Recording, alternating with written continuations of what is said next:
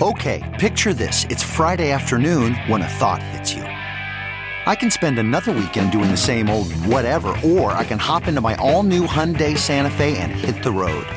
With available HTRAC, all wheel drive, and three row seating, my whole family can head deep into the wild. Conquer the weekend in the all new Hyundai Santa Fe. Visit HyundaiUSA.com or call 562 for more details.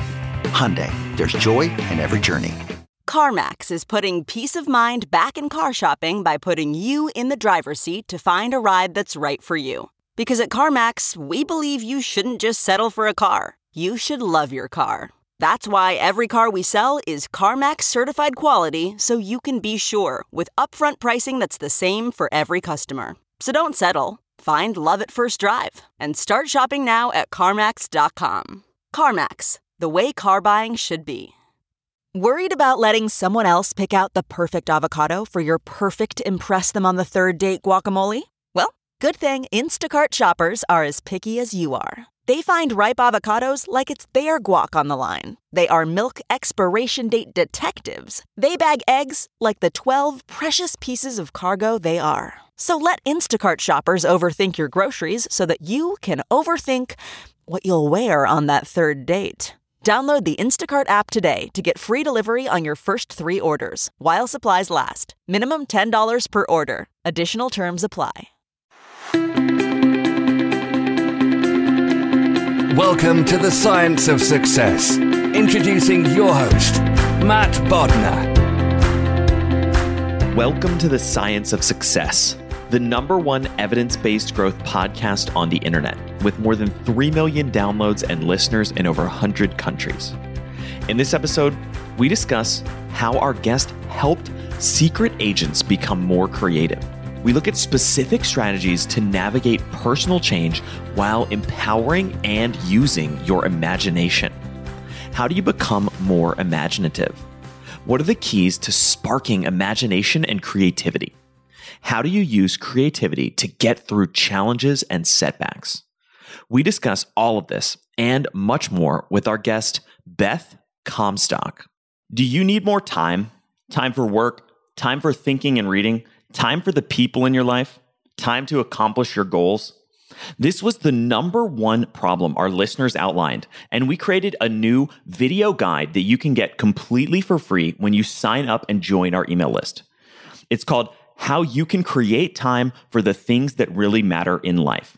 You can get it completely for free when you sign up and join the email list at successpodcast.com. You're also going to get exclusive content that's only available to our email subscribers.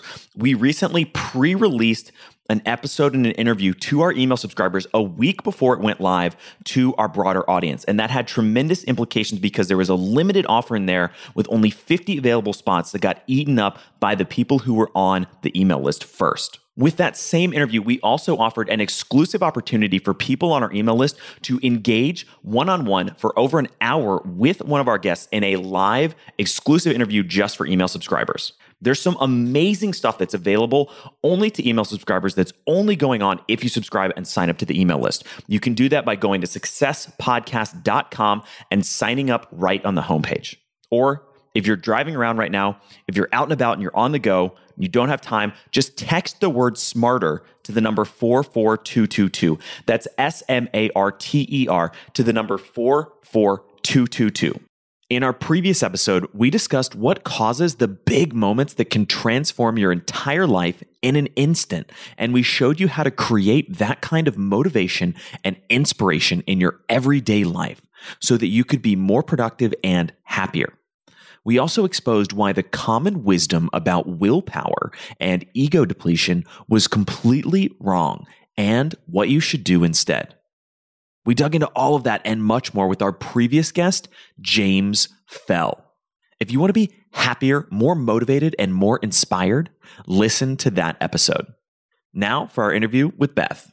Today, we have another exciting guest on the show, Beth Comstock. Beth is a business executive and author with a deep history of leading large companies to success through innovation and new opportunities. She's currently a director at Nike, the trustee of the National Geographic Society, and a former board president of the Cooper Hewitt Smithsonian National Design Museum. She's the author of the best selling book, Imagine It Forward Courage, Creativity, and the Power of Change. She's worked in top leadership roles at GE, NBC, CBS, and her work's been featured across the globe. Beth, welcome to the Science of Success. Great. Thanks for having me, Matt. Happy to be here. Well, we're really excited to have you on the show. And, and, there's a number of themes from the book that I wanted to get into. But uh, I'd like to start out with a broader question. Uh, this idea that you that you open the book up with, this, this notion of the imagination gap. Tell me a little bit about that. To me, the imagination gap is, is what I experienced a lot in the course of business, whether I was working with a, in a big company or with you know, small companies this notion that there's a gap that we where possibility and options for the future go to die because people are looking for certainty. They don't want to take risks. They're not using their creativity to, to solve new problems in new ways. And so i just to me it's this big gap of um, people failing to use their imagination to figure a better way forward I start the book off with a, a, unusual story for me, certainly, and probably an unusual story uh, of me of me, a business person, going to talk to the CIA. You know, I was asked to come and speak to them to talk about navigating change, and I, I thought it was interesting for this issue of imagination because you may recall back in uh, after 9/11 happened, there was a Senate hearing about what what went wrong. How could we have missed the terrorism that was happening in the world? The 9/11 Commission indicted the CIA basically saying you have a failure of imagination. You lost your way. You weren't open enough to see new possibilities. You couldn't imagine that terrorism was taking a different route. And you failed to protect the, con- the country. And I thought that was a great example of the imagination gap. And it happens in many organizations. And uh, I was at the CIA because they had, in that time, figured out how to open themselves up, get more people in from the outside. Here they were bringing a business person in to talk about how do you think about change? How do you navigate your way through, you know, kind of finding better ways of doing things? So I thought that was very instructive that some something as secretive and big and old as the CIA who had to learn how to tap into their imagination. It's a really illustrative story. And I, I, think the question that you posed, or the idea that you posed earlier in the conversation, even is, is really important, which is this notion that our quest for certainty often ends up harming our our imagination and, and hampering us from really achieving the possibilities that are out there. Yeah, I, I've seen it. I believe it. I think it's a couple of things uh, behind. I mean, we want a risk free world, a risk free life. And uh, to me, uh, I've thought a lot about this. Risk is the will to act on imagination. Risk is the will to act on imagination. I know it, and it ends up saving us because if you can't risk something to try something for a better way, how are you ever going to get out of situations? And you may recall back in 2000 or something, there was a book that came out right after 9-11 and uh, just looking at the economic issues and it was called the black swan. And it was about these once in a thousand year uh, catastrophes. Well how many times now do we do we see this every day? There's a you know every day is a thousand year catastrophe. And i think the nature of change has changed a lot in our hyperconnected world things are just not more are faster but they're they're disrupting more. And it's just that patterns are forming from all unlikely places and they emerge seemingly overnight. But it, one we're not out there in the world discovering we're not paying enough attention we can come back to that but we're not willing to take a risk on something that isn't proven. So we might see a pattern emerging we might see something that looks odd but unless we have empirical knowledge or data or else we say that doesn't apply to us or else we say that's a problem but i don't have i don't have the solution. Or else we say i i'm going to solve it the way i've always done. And what's emerging are new kinds of problems new kind of issues and the old way is just not going to work. So that's what i i think to, to what i wrestled with in business and i think in personal life as well is just understanding necessary risk. You, you I, I met someone recently. He said my job is risk avoidance what advice do you have for me? I was like, None. I have nothing to give you except that you're going to fail. You cannot avoid risk.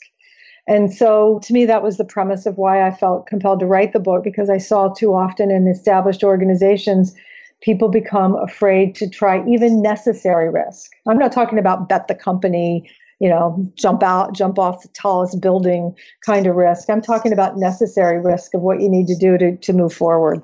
So, what did you tell the CIA to help them be more imaginative? Well, a lot of what they were looking at when I was there was just how do we see things earlier? How do we collaborate across units to, to solve common problems?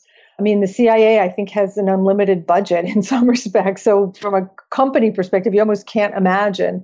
So, in some respects, I, I was suggesting some ways to bring teams together to share problems, to share discovery, to not have every unit off in their own, doing their own individual things, to try to be much more collaborative, to share the risk and reward uh, within their organization. They were already doing a good job of setting up some external networks. I encourage them to keep doing more of that. I mean, the formula to me, what I learned in the course of a career, what I try to put out and imagine it forward is kind of, you know, five key, eh, they're not really steps, but kind of five key elements. It's one, this kind of notion of give yourself permission to try new things in new ways. So, this kind of eight grab agency, which is kind of ironic. You're talking to an agency.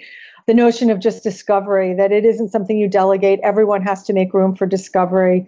Uh, you have to invite in conflict. You constantly have to bring these sparks from the outside. And I was there in that capacity. I think every organization needs to bring in outsiders who challenge their perspective. They need to go see things that are weird, but that that notion of criticism and agitation and beating your ideas up, sparking a different perspective, the the power of story. What's your strategy? What's your mission? Where are you going? Why? What problem are you trying to solve in the world? Why do you exist? How's a story that people can relate to that? And then the the last piece is just create a space where you can do a lot of experimentation test and learn new kinds of partners, new kind of initiatives, seed small projects. And that's a lot of what I ended up speaking to them about, about ways to um, create accountability, focus on the experiments, be able to take risks and fail in things. In, in fact, in some respects with them, their challenge was how do you create more constraint, which uh, for, for many companies, whether you're a small startup where you're incredibly well funded or a big company where you forget what it's like to be small, you need to put constraints in the system to, to challenge your thinking. I want to dig into a number of these different topics, but let's let's start out with the first idea, or really even coming back to some of the early themes from the book.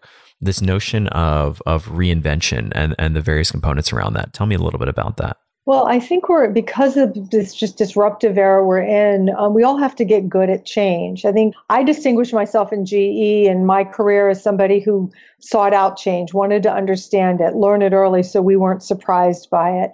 And I had to get good at that myself. And it's about just unlocking your curiosity. But at the heart of it is this just need to be more adaptable. If you're really rigid, you cannot keep up with the, the pace and disruptive nature of change. So that's at the heart of, of I, I think what, what I'm talking about is just do you have your own practice of adaptation? Do you? I mean, usually when the, the more successful people get, the harder it is to change their ways. When you got nothing to lose, often that's the time. And I think in my career, when I had nothing to lose, or I worked with teams that had nothing to lose, those are the times when we took the biggest risks, or because we're like, what the heck? Who cares? Let's go for it. So um, I do think that notion of being ready for change and creating a practice that, that makes you more adaptable is at the heart of kind of the, the challenges that we have right now. And it, it's in the face of right now with a lot of data, AI, a lot of people fearing that you know algorithms and robots are going to take their job but at the end of the day if we're not what are we left with our creativity our strategic thinking our creative problem solving those are the things that are going to get you through the disruption and the change what does that mean when you talk about having a, a practice or a process of, ab- of adaptation? It's just delegating your mind and your time to, to doing it. So I'll give you a couple of examples. I think that this notion of a mindset shift is key. I always like the work of Carol Dweck, who's a, a professor out of Stanford, who talks about a fixed mindset or an open mindset. So to be kind of change ready, you have to open your mind up to new possibilities. So you're giving, you know, kind of grabbing agency, giving yourself permission to kind of open up. That that's critical. How do you do that? For me, the, I tap into my curiosity. I try to encourage those I, I work with. It's this idea of just getting out in the world and going and seeing for yourself. So I think you have to make room for discovery. You have to get out in the world. Why? What are you doing when you do that? One, you're you're just seeing new things. You're going to places that challenge you where points of view contradict what you believe. places that it's weird, especially places that it's weird. What are you doing that you're learning? You're asking. I think you're building connections and seeing patterns. I have a really simple method I use called going on threes. I actually carry a little notebook or I make notes in my phone of interestingness. So, first time I'll see something out exploring, I'll make note. That's interesting. Second time, I'll ask, huh, is that a coincidence? Third time, I'll declare it's a trend. I don't need it certified by any futurist. And I figure out, okay, if it's related to work, what do we need to do to learn about this? How can we discover more? Something personally, I'll, I'll want to learn about it. And I think most of us are sort of stuck in doing things the way we always do them. We spend our time the same way. I guarantee you, you have a small amount of your time. I always urge people you have 10% of your time you can take back to go do these things. It can be as simple as walk a new route to work, drive a new route to work, explore something new. If you're traveling, you're going through the airport, you have nothing to do, you're going to be on the plane, there's no Wi Fi, pick up a magazine that you would never read. I, I challenged someone to do this recently, and she told me she picked up a wrestling magazine. So you're just trying to challenge yourself to, to just go out. I used to do this with the teams I worked with. We would go, we would do field trip Fridays once a month or once a quarter. We would just go out and we'd go to a new retail store. We'd ask to meet with a startup. You can see what's happening at a local museum. You're doing these things often together, but you can do this individually. You're just trying to see what's happening in the world. And then just to kind of sort of give everyone a challenge of how you might think about this, think back 10 years ago to something that seemed weird or silly or like too far out. It's like that's never going to happen. And now it's mainstream. What do you think of? So when I think of that, I think of things like uh, I just got back from Las Vegas. There was the biggest cannabis conference ever, marijuana. A decade ago, you could not have imagined it being medicinal, let alone legal. I was with uh, some folks in the beer industry recently, and they were talking about how they were absolutely caught off guard, disrupted, flummoxed by craft beer. Well, it's not like these little brewers just emerged overnight on a hop plant and took over the brewing industry. They were knowable. They were they, you could have seen that pattern. So that's what I'm talking about. You just have to kind of open yourself up, go to where things are different or weird and understand what you can start to learn. I think that's a critical element of a practice that you build. I do that. I, I have at least 10% of my time on any given week where I'm out discovering something new. There's a great quote that touches on that, which is that the future is here, but it's just not evenly distributed yet. Exactly. I love that quote. Exactly. Um, and you have to put yourself out there. I um, I use a, a, quote in the book from Joi Ito, who's the head of the Media Lab at MIT, a great future thinker. He calls it mushroom hunting. You know, you're just out there you know often when you're you're out in the world if you're you're just kind of looking at the patterns and and you start to you know you start to after a while get good pattern recognition that you're able to see the mushrooms from the leaves you have to do it a while to get good at that another phrase i like along those is this idea of get outside the jar this notion of imagine you're in a pickle jar you can't see the label because you're on the inside but if you get outside you can see a whole new perspective so that's what i'm talking about that that's one thing anyone and can do easily. And I think everyone must. I love even the simple idea of picking up a magazine or reading some kind of content that's radically new or radically different from the ideas that you're typically exposed to. I think you have to do that. And I think in especially in the world now with just the political nature and people tending to choose their filters based on their tribe, if you will, I think it's even more important to understand what other people are reading, seeing, doing. So you're not surprised by it. So I think there's also kind of humanity and political reasons to be thinking about doing that as well. So I want to come back to some of the other themes or ideas from the the reinvention segment of the book. One of them that I found really interesting was this notion of social courage. Tell me a little bit more about that. Yeah, I love this idea. And for me, it was a critical part of my early career, especially this notion, I, I, guess in its purest sense, social courage is just that courage you have to have to connect with others, to op- to do open yourself up, to make genuine con- connections, and to put yourself out there. So for me, it was a particular challenge because I'm a reserved person, I'm shy, and I'm also introverted. And so, in building a career or just kind of showing up in life, I'm never the life of the party. You're never going to like go, oh my gosh, she's so hysterical. She closed the party down. And I would often, especially in the course of work, I would hold myself back. I wouldn't ask questions. I wouldn't suggest ideas, even though I had them. I was shy or felt quiet about it. And so, this notion of social courage was something I had to learn to put myself out there to connect with people as awkward as it was, and sometimes still. Okay, picture this. It's Friday afternoon when a thought hits you. I can spend another weekend doing the same old whatever, or I can hop into my all new Hyundai Santa Fe and hit the road. With available HTRAC, all wheel drive, and three row seating, my whole family can head deep into the wild. Conquer the weekend in the all new Hyundai Santa Fe. Visit HyundaiUSA.com or call 562 for more details. Hyundai, there's joy in every journey. Okay, picture this. It's Friday afternoon when a thought hits you. I can spend another weekend doing the same old whatever, or I can hop into my all new Hyundai Santa Fe and hit the road. With available HTRAC, all wheel drive, and three row seating, my whole family can head deep into the wild. Conquer the weekend in the all new Hyundai Santa Fe. Visit HyundaiUSA.com or call 562 for more details. Hyundai, there's joy in every journey. Okay, it's time to commit. 2024 is the year for prioritizing yourself. Begin your new smile journey with Byte, and you could start seeing results in just two to three weeks. Just order your at home impression kit today for only $14.95 at Byte.com. Byte clear liners are doctor directed and delivered to your door. Treatment costs thousands less than braces, plus, they offer financing options, accept eligible insurance, and you could pay with your HSA, FSA. Get 80% off your impression kit when you use code WONDERY at Byte.com. That's B Y T E dot com. Start your confidence journey today with Byte.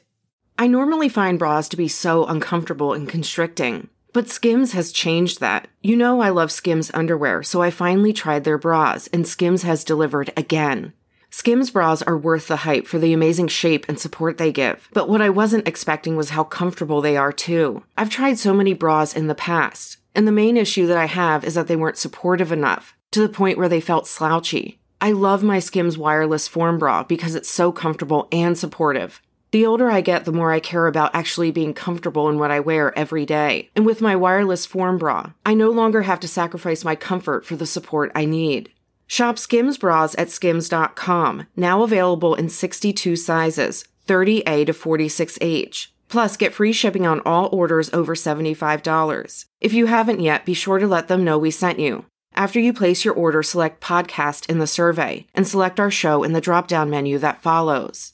Still is I had to get out of my head. I mean, it's real behavior change, small steps forward. And that's what I did. I, I, had one incident I talk about in the book where I was 30. I was working as a um, communications leader, manager level at Turner Broadcasting, the, the birthplace of CNN. And Ted Turner was the founder. And I worked there a year I, doing communications, including for him. And I worked there a year and he didn't know my name.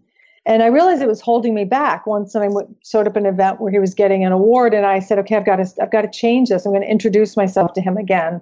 And I, I did it very awkwardly. I, he went into the men's room. I was waiting for him when he came out of the men's room. I like go to shake his hand. His hand was really wet. He's looking at me like, "What do you got?" And I lost my nerve. He walked away. He never knew my name, but I was incredibly proud of myself, as awkward as it was, because I did it rather than just standing against the wall and going, ah, oh, he doesn't know my name. And so that was a good example for me of that kind of, as awkward as it was, it could have been a fail. Okay, never knew my name. But that was the spirit with which I undertook these small challenges and changes. I, I'm not good at parties, at networking events. And so I would go into them and, you know, stand by the chip bowl or something and then go home. But I had to change my tune. Again, similar thing. I'm going to give myself a challenge. I'm going to go and I'm just going to meet one person, have a conversation as long as it lasts, and then I'm going to go home. Next time it would be two. Or I'm going to go to this meeting. And today I'm going to ask, I'm going to do my homework and I'm going to ask a question. So those are the sort of behavior changes I had to make to get social courage. Because if I didn't do it, I was missing opportunities. I wasn't making connections. And I, I look over the course of my career, I think what I'm one of the things I'm most proud of is that I did open myself up. I did find little ways to put little tiny pockets of confidence and courage in my pocket when I needed them in those situations. And they're the kind of thing that to other people it sounds silly. What? You're embarrassed to go introduce yourself to that person? Are you crazy? But to you, it's important. It takes a lot of courage sometimes to do those things when other people may find them easy. You know, there are a couple of messages in that, but I'm I'm proud of myself that I overcame that. Uh, I still feel that way at times. And I'm really proud that I opened myself up and I think I helped open up my company at GE to kind of difference to things that were new, next, in a much earlier way. So social courage applies to companies too. It's not just the individuals. I love this idea of, of power of small challenges and how they can help you build up skills, especially social skills. We've had a number of, of past interviews that talk about this and, and the idea of rejection therapy, which I don't know if you're familiar with or not, but the, the notion no, of say a little bit more about it. Yeah. Basically, the idea is you go and try to get rejected every day for X number of days. And it can be as, something as simple as asking for a free cup of coffee or asking for a discount on something you're buying or asking a stranger for 10 bucks or whatever it is.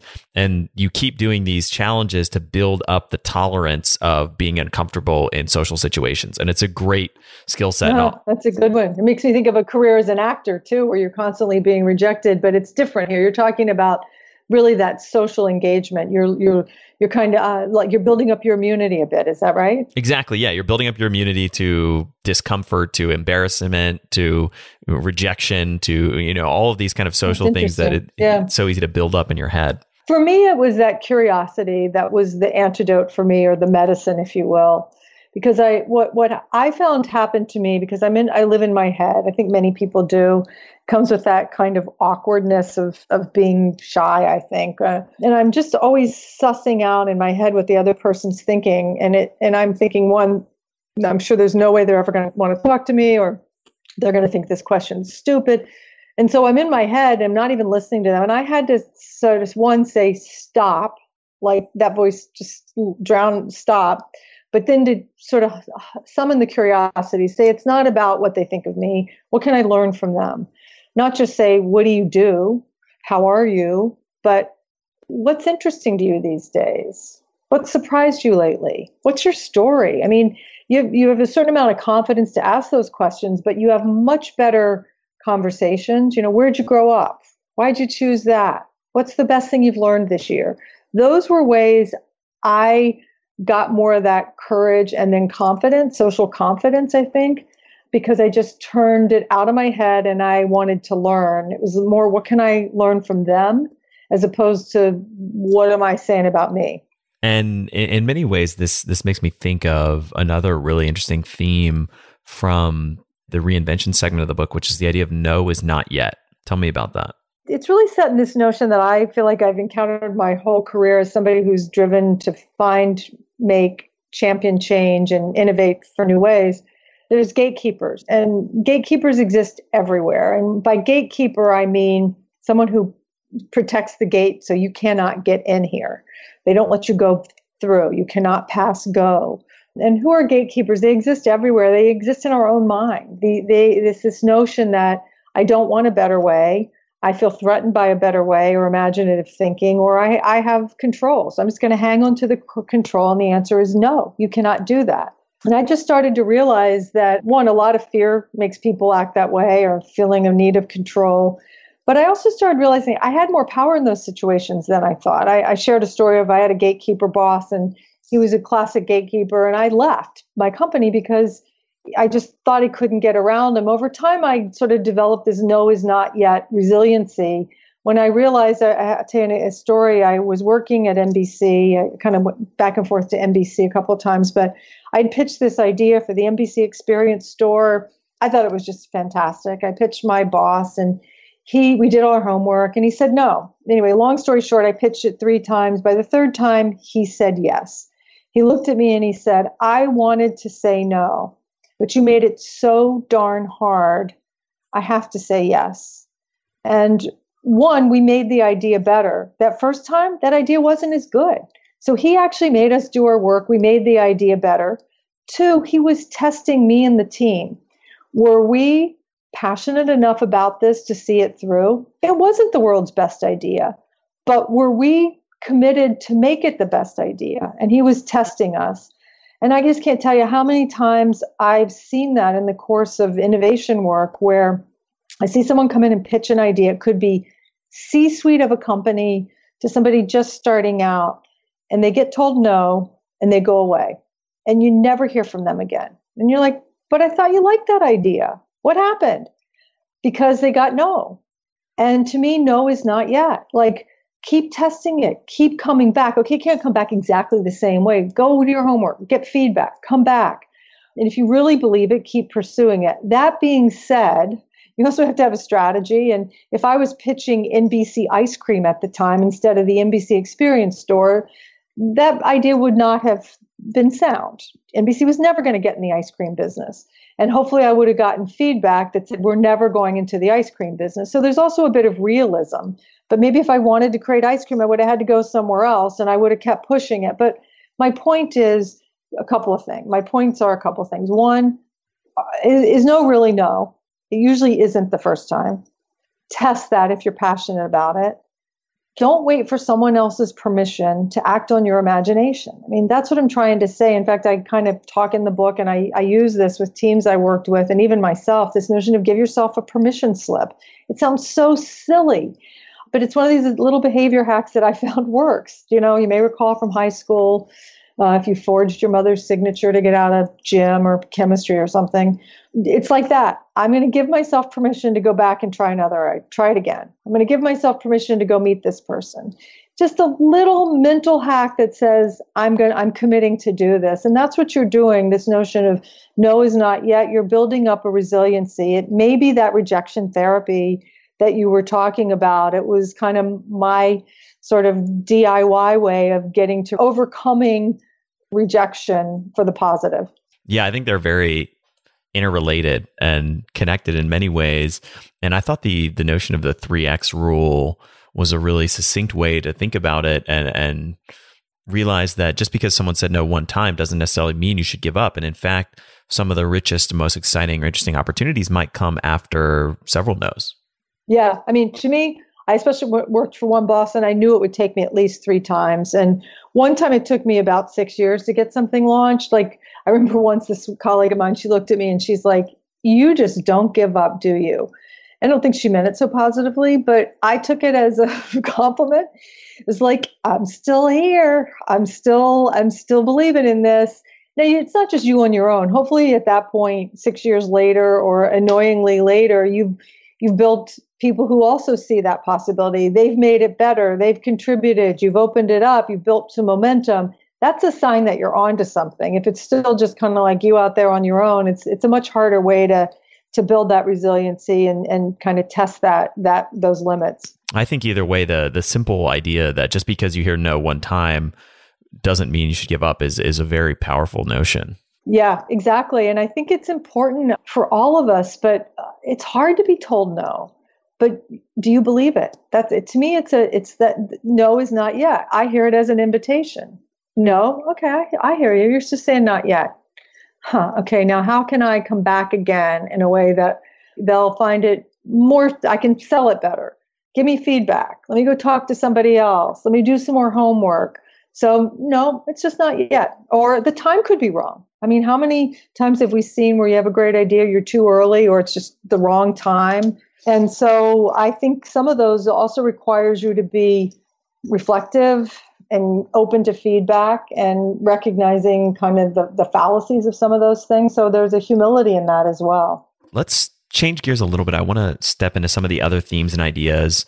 Tell me about the the notion of of building bridges and not walls. Yeah, well, that, this is a hard one one for me because I, I think like most people, when you fight for an idea or a different way, you get can be very tribal in your organizations. It's my marketing team against the product team, or it's you know my town against your town, or whatever. And I felt what I I didn't know this at the time, but in looking back, I, I feel like a way I built my career was as this outsider inside. I came from media into from NBC into GE, media into this multi, you know, industry company and industrial. And so I was a natural outsider. I came as a marketer in a tech company that had little appreciation or even cared about what marketing did. I was a woman in a largely male engineering oriented company. I was a creative person in this largely financing and engineering company. So I had a lot of things that made me different. And I loved exploring outside and finding the trends and insights. And I began to realize my role was as this outsider inside, the one who could bring the outside in and translate it in a way that the inside could understand, in language they could understand. And then to build the bridges to that, what often happens when you're championing the new, and I, I learned this very painfully, is you become sort of the, you're trying to be the cool kid, the trendy one, the one who sees it first. And people don't know what you're talking about. They feel excluded. It's your way versus their way, as opposed to trying to create the opportunity for joint discovery and learning, together trying to solve a problem and I, just to me it's it's sort of the backbone of what I learned in my career as somebody trying to push for new and different ways that be the cool kid is really a bad answer. Because just because people need to change doesn't mean that they're bad or that they have bad ideas or that they don't get it. Often they have real criticisms that you need to you need to understand. So i found over time and experience and confidence that really my best success came from building those bridges as opposed to building up the wall and saying you just don't get it do you? I'm going to go do it on my own. Because it usually was never as good if the team and i did it on our own. So what were some of the strategies you used to to get buy-in and and to to build those bridges as opposed to creating barriers well, I'll use an example of what didn't work to get to what did work. So I, I talk, uh, I, I, in the book, I talk about agitated inquiry of a lot of the, the conflict that happens in organizations. And anytime you're trying to sort of go from the old to the new, and I was at NBC at the arrival of digital media. This is when YouTube just came on the scenes. And I was there. I came back from GE to, to lead digital media. And it was very disruptive. People were afraid. I mean, there were cats playing the piano on YouTube. Oh my gosh, one hand, that's cute. Ha ha ha. On the other, it was really scary. We don't know how to do that. So people were very afraid. I hired a lot of people from outside who had digital expertise. I was a marketer. I don't know digital technology. So I, I depended on their expertise. And honestly, we kind of set ourselves up as the cool kids. We knew we knew the future. And if you don't get it, you're just going to be left behind. And who wants to work with people like that? I think what we did a little bit, but I could have done a lot more, was create teams. So we ended up creating uh, some different streaming video streaming video services. One ended up being Hulu, that was created out uh, sort of with a partnership outside of NBC, but we seeded it. And I think what what we could have done more of early in that is just found ways to build teams with the team forging the new and the team who have been doing it the traditional way. One, come together and say, what problem are we trying to solve? We're all trying to solve the same problem. Video streaming is coming. How are we going to do that successfully? We could have shared resources better. Often, in a case like that, you're fighting over who gets more budget to do what, and you're having to fund the new, and yet the old thing makes more money for the company? Can we set up a special fund, a, a, budget that is shared, that that so people don't feel they have to give something up to get something? Could we just have spent time getting to know one another? I mean, these often sound goofy in work context of the bonding kind of things you do, but it's important. Rather than fighting people about my idea or yours or marketing versus sales, hey, they're real people. They have problems. I remember I, I talk about one leader I had or had real issues with, and I kind of lost sight of the fact he was a person. Even we were just at war, and it was his team against my team. And I once was a friend of his, and he was a great dad, and he had been a cancer survivor. I kind of lost the sense of humanity. Even something as simple as like I could have taken him out for coffee, as opposed to fighting in his office. What about instead saying, "Hey, this is dumb. Let's just go grab a cup of coffee. Let's cool off. I want to hear what's up with you." But you get caught up in the moment. You need to build those bridges. And then the last thing I'd say that I found very effective in building those bridges were bringing in outsiders. to, to provoke those conversations so I didn't have to do it all the time, or so my team didn't have to do it because they weren't going to believe me anyway. So bring in an outsider with some expertise. I don't know, blockchain, Bitcoin is a good one in business right now. Are they going to listen to me who grew up in the company, or are they going to listen to somebody who's been investing or creating blockchain for a while and have them challenge him? That sort of brings the team together. It's kind of us against that. So you're kind of shifting your focus to the team together to that outside threat or disruption. So those would be a few of the things that I found helpful. And I didn't do them all. I'm telling you, I learned them painfully. So it's not like I know all those answers. Really good strategies, and and it's so important to get buy-in from from those around you. And oftentimes, the approach of direct confrontation is, is not the best strategy to do that. It's not. I mean, but I do think I I subscribe to this invite your critics in notion it's really hard. And I don't mean invite in just the total downers who hate everything. I mean, they're not helpful. But the people who have critic are critics. Well, they're smart, they're colleagues. Why not ask them? Often they just want to be heard. They want to they have a different way. And you I've found that they can become your best advocates. They can contribute the best ideas. One, they've been heard and they're just looking at it from a different perspective. But again, in the heat of that oh, I got, I'm going to do it my way, you lose that perspective. So I think a lot of what I'm talking about, this imagine it forward kind of framework, is just just open up your aperture, open up your imagination, and, and let other perspectives in. I want to dig into more into this idea of agitated inquiry that you touched on earlier and how to invite critics in the right way to beat up your ideas. Well, I think one, you just have to say, I need help. Hey, well, I find this a lot where um, I've done it, uh, where you have a great idea, you think, but you don't want to share it yet because you're afraid if you share it that somebody's going to steal it. And, or maybe you're not going to get credit. And if you do, you're not going to get credit for it. So you hoard things. And, you know, I, I got feedback. Uh, one of the more, more formative feedback sessions I ever had was this exact point where people, uh, my colleagues said in a 360 evaluation, they said good things about me, but the, I only really cared about the negative things. And it was this it was like, hey, you don't ask for help, you go it alone. You have to have everything perfect. And they were right. I felt really stressed about having to have all the answers. And when you start to realize that you got to invite in feedback, the good and the bad, but that criticism really stung. And I remember the the HR coach who, who I had, he was an HR person in my company who gave me the feedback. He said, look, you got to get in there with your team. You got to say to them, feedback and criticism heard and accepted. I'm going to work to do better, but I need your help. Oh, that was the hardest thing I ever had to do, but it worked, and it I, I feel like it unlocked just so, such a new path for me in my career and my life and I think that's part of that agitated inquiry is you're inviting feedback. One of the hardest questions I adopted and like ended up liking in the course of business was tell me something I don't want to hear. And that's what happened at that 360. Tell me something I don't want to hear because usually I need to hear it and I probably know it's true, but I'm just avoiding it. So I think that really harsh feedback in business it's important you know maybe your competitor's already doing it maybe your idea is just not that good. I also think agitated inquiry the inquiry part is about asking questions. You know it's that what we said earlier it's not just saying questions to prove how right you are it's questions to learn what problem are we trying to solve i found that was a great way to bring dueling feuding teams back together are we even talking about the same problem at this point let's go back and reframe the problem are we agreed on that?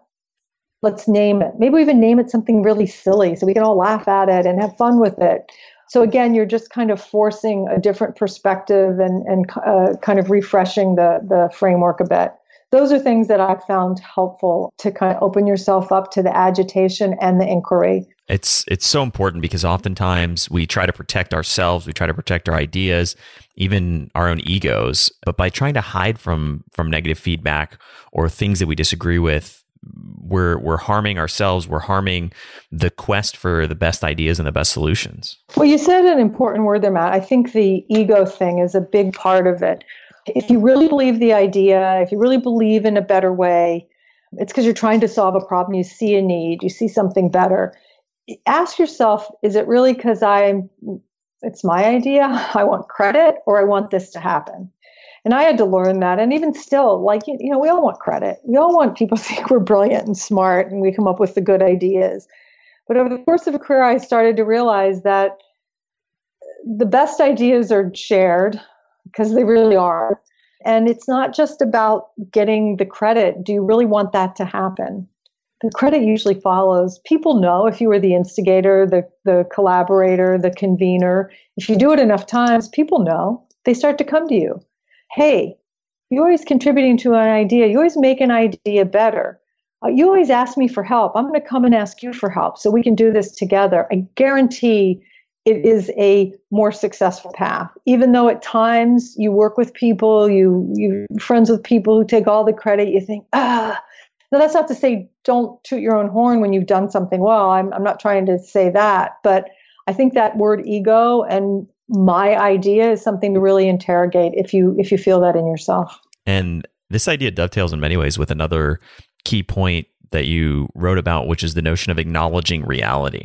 Yeah, I mean, I I talk about it in the sense of magical thinking, and I, I boy, I subscribe to it, and I think organizations and work situations, you just start believing a version of the truth that you want it to be and and you're not being truthful about maybe your competitive position about what your strengths really are about what your weaknesses are really holding your back holding you back and that's why that kind of agitated inquiry you're tell me something I don't want to know. I don't want to hear. Like, you gotta sometimes. It doesn't mean you have to always accept it because maybe it's not right for your strategy. But um, that reality check, I see so many. I've seen so many teams. You just there's just almost like a superstition that takes over of if we change the way we're doing it, we'll never we'll never be successful. I, I saw this a lot with sales teams I worked with. You know, the lucky the lucky sales the lucky sales sweater. Or I worked with somebody who always wore yellow socks on the day of the big of the big deal. And like on one hand that was great because it gave them a sense of confidence and, and an optimism they they felt needed. Okay fine. It also can sometimes prevent people from trying things differently or trying a different way to say maybe that just because I was wearing the yellow socks, I'm still not effective, right? So anyway, I, I think you have to again interrogate that and understand where it's coming from and I'm not wearing yellow socks. you raise a great point, which is which is this notion of we often delude ourselves into thinking things are the way that we want them to be, or the way that they sh- quote unquote should be, instead of the way that they truly are, and and that's often a dangerous place to be. It is, and I, am speaking to you as a marketer. A market, I, I, to me, marketing is about making the market, living in the market, but it's often shaping a market in business, meaning here's a vision, what we did with clean tech. Here's a vision, a cleaner future for industry. Now we have to shape, make it, shape it. So there is a part of that magical thinking, that exuberant optimism that's required to create things that don't exist. You have to see it before it's real. So I think again, it's critical thinking to say, am I seeing things that are opportunities that can actually I can shape, or am I hanging on to something that's a superstition or just a comfortable way of viewing it and it's preventing me from going forward. So i, I want to be clear. I think i think they're kind of shades of, of similar thinking but one's a more successful path forward than the other obviously. That makes me think of another interesting idea that, that you wrote about which is this notion of going boldly into the unknown. Tell me more about that I open the book uh, with me talking about my divorce, which is not the way one would expect you to open a business book. I probably am the only one who's ever opened a business book that way. And it's really a very different kind of book because of that. But I, I'm very personal in it. I'm sharing my own stories. And I talk about being in my mid 20s. My career just started, and I was married and had just had a young daughter. And I felt I was sort of living a story that wasn't the story of my that I wanted my life to be. It wasn't what I was imagining in the future would, would how the future would unfold. And so I got a divorce and decided to move forward as a as a young single mother, just as my career was taking off.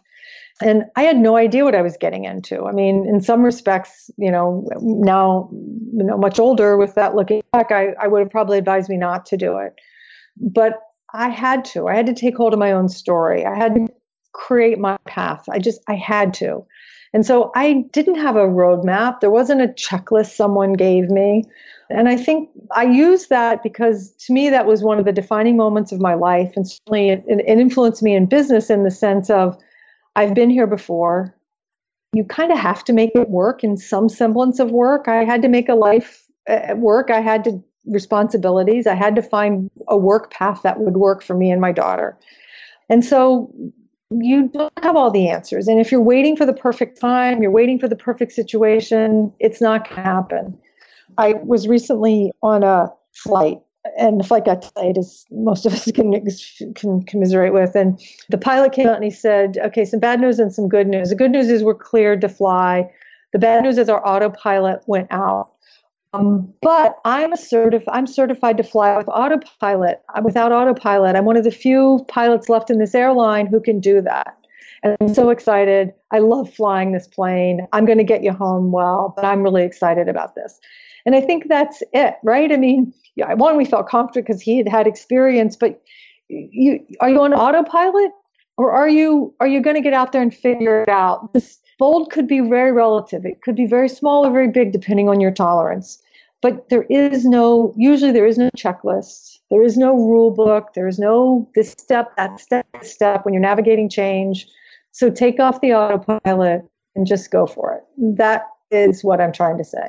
Another idea that I really liked was this notion of constraints being being necessary for creativity. Tell me a little bit about that. Well, back to that, no is not yet. I also encountered, uh, and for myself as well, just people, all of us who feel like, oh, I don't have enough time, budget, staff, team, I don't have help, so I can't do that. Yet I've often found the most creativity comes from very tight constraints you as you grow a business you need more money clearly. But so this notion of just constraints I, I, like the idea of freedom within a framework. You're very clear about here's the framework our strategy of of what we're trying to do. But within that go to town. Be creative. So often you probably don't need as much money as you think. Let's say you're dreaming of building a business and you think you have to go to silicon valley. You don't. If you live in nashville Boston, Austin, Portland, Maine, or Oregon, often you can just start where you are. You don't have to wait for this. I need funding. I need a VC to give me money, whatever it is. Just start. Just start. See if you can get some traction. I guarantee you, you can just start some things. Um, now, it's not to say at some point you don't, but but it, it's a challenge to just say we don't need as much. What if I don't need as much time as I think I do? What if it's actually I control the time and I can give myself more time? Who am I waiting to tell me it's okay? So again, it's just a simple concept of is it a constraint really or are you just afraid to challenge it? Is it an artificial alibi, if you will, to hold you back? If it is a real constraint, then challenge yourself to say, how am I going to creatively solve this? I guarantee it's a good it's a good way to test your creative problem solving.